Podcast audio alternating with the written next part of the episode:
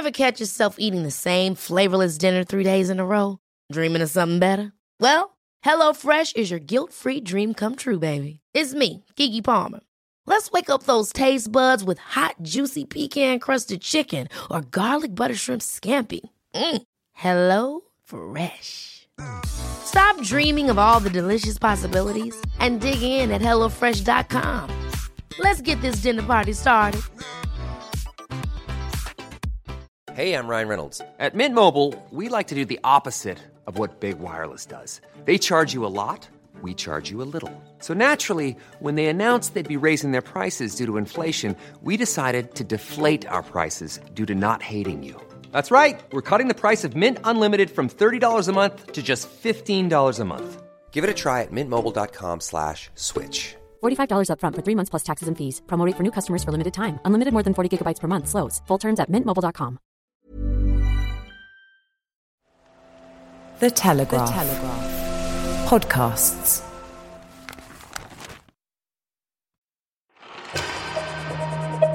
A warning that this coronavirus outbreak could be followed by another. This may become an annual event like seasonal flu. Concerns Chinese authorities are covering up the country's role in the crisis. Officials have suggested in recent days that the virus didn't come from China and advice on how to self isolate with children. This is Coronavirus, the latest from The Telegraph. I'm Theodora Louloudis. First, it was the new James Bond film, and now it's the local government and mayoral elections. They're the latest event to be delayed by a year amid fears they would coincide with the peak of the coronavirus outbreak. But while countries in similar situations to the UK are cancelling all mass gatherings and closing schools, the UK isn't. France, Germany, and now Scotland have stopped gatherings of more than 500 people. Some are accusing the government of complacency. Others suspect it's putting the economy before the nation's health. But today, the UK's chief scientific advisor, Sir Patrick Vallance, defended the government's approach, saying other countries had jumped on measures which sound effective but aren't actually the most impactful. He also warned that this might not be the only outbreak of COVID 19 when you look at infections across whole communities, when you get up to about 60% of people who've had it, you get something called herd immunity, which means we're then all a bit protected from it. So that's if it does get to that level, that provides quite a lot of protection going forward, as this may become an annual event like seasonal flu. It follows Boris Johnson saying the UK is looking to squash the sombrero of the outbreak that's to say, to flatten the curve with fewer new cases, but spread out over a longer period of time. But why would you want to draw out an epidemic?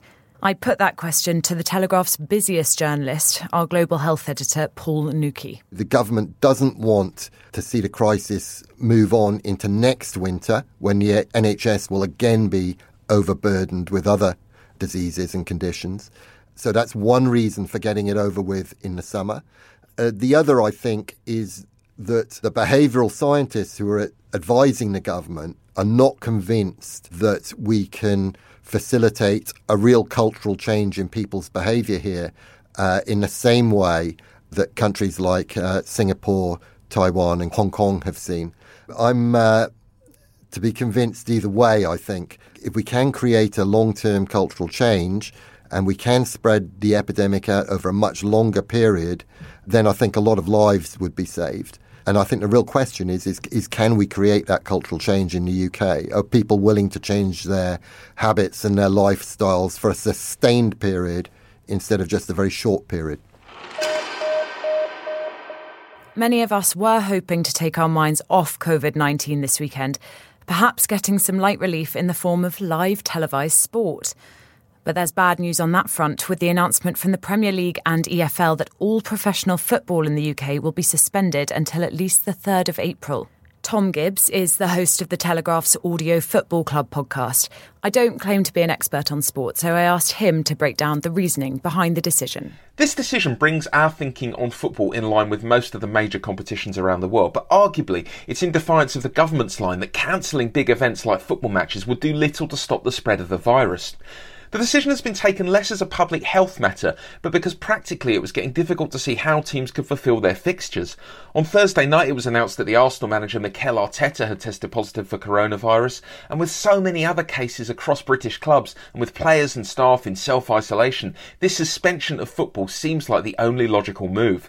Practically, it's going to cause huge problems across football, especially with scheduling. It's now unclear when Liverpool will confirm their first league title for 30 years, but the problem goes right down the football pyramid. Will Leeds, for example, clinch their enormously lucrative expected promotion to the Premier League? And what about clubs without access to that massive TV money? They're far more reliant on revenue from ticket sales, and some of them could really struggle for as long as this ban on football continues. It's a similar story across the whole of sport, I'm afraid. The England men's cricket team tour of Sri Lanka has been postponed. Formula One racing won't take place until May at the earliest. And the golf, the Players' Championship has gone, as has the Masters in April as well.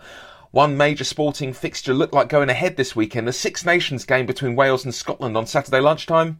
It's just been postponed as well. Don't worry, there's plenty of hours of excellent old sport footage on YouTube. Madrid is the latest city to go into lockdown. Bars, restaurants, and most shops have been ordered to shut by the local authority. Only supermarkets and pharmacies are allowed to stay open. The Foreign Office is advising Britons against all but essential travel to the capital, as well as parts of northern Spain. In the US, six states told schools to close on Monday for at least two weeks. Belgium has also announced sweeping measures, including the closure of schools, cafes, and restaurants.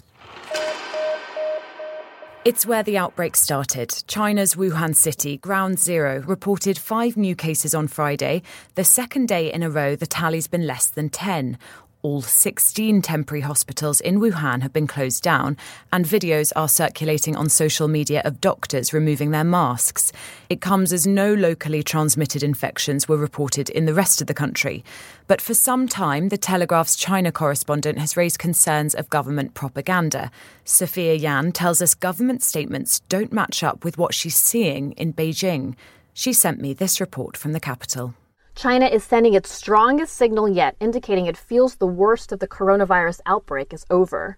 Xi Jinping, the leader of the ruling Chinese Communist Party, touched down on Tuesday in Wuhan, the outbreak epicenter. Images of his visit beamed around the world, the ultimate propaganda that the country was triumphant in, quote, the people's war against the virus.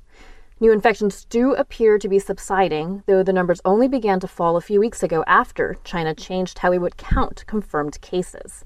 Disease experts are worried the tally may not accurately reflect the situation. This is all part of China's efforts to reframe the narrative, to gloss over its bungled initial response. Officials have suggested in recent days that the virus didn't come from China, even saying the U.S. military might have brought coronavirus to the country. Of course, none of this matches on the ground reality, where discontent against the government continues to brew. And while the pace of life is slowly picking back up, things are nowhere near normal. Buying groceries, visiting a bank, going to work means registering personal details and submitting to temperature checks. Villages and housing compounds still barring outside visitors, and face masks remain a must. Beijing also hasn't rescheduled its postponed annual parliamentary meetings. So until mobility restrictions are lifted and the government is holding big political meetings, it's hard to see how China could declare victory over the virus. Self isolation, an opportunity to catch up on all those podcasts stacking up in your feed, or a period of stress, inconvenience, and worry. For most people, it's probably a mixture of the two. The official advice in the UK is for anyone with a new continuous cough or high temperature to self isolate for seven days. That means staying at home and not receiving visitors. But what if you live with other people? And what if you have children? That's a question that was sent to us by a Telegraph reader called Alex. At the end of each show, I'm going to put one of your queries to our journalists covering the outbreak. And if we can't answer it, we'll find someone who can. To answer your question, Alex, I asked my colleague Ben Gartside to look into how people who don't have the option of living alone should self isolate. It's very important to kind of try and keep yourself as separated as possible. So, one piece of government guidance that has been given is a bathroom rota. So, essentially, you organise it so whoever is infected within the household uses the bathroom last in the morning and in the afternoon. Uh, so, people who are, don't yet have the virus use it first and then the person who does use it last, and then it's given a thorough clean afterwards. So, bleaching down all the surfaces. In terms of kind of food and food preparation, suggested that people do make food for you and leave it outside the door. So, one upside from self isolation is less meal prep. But at the same time, if you are cooking for yourself or if you have no one to do that for you, so for example, if you have a house with young children, just try and keep it as separated as possible. Do distinct washing down and try not to share the same room as someone who is infected at the same time. Telegraph reporter Ben Gartside. If you'd like us to answer any questions, maybe you've booked a holiday and want to know if you're entitled to a refund, perhaps you've run out of loo roll and want our recommendations on where to find more, whatever it is, record a voice note on your phone and email it to me at coronaviruspodcast at telegraph.co.uk and you might even hear your voice on the show. Or just type it in an email. This is Coronavirus, the latest from the Telegraph. I'm Theodora Louloudis, and I'll be back on Monday with another update. In the meantime, head to telegraph.co.uk slash audio, where you can get a free 30-day subscription to the Telegraph online.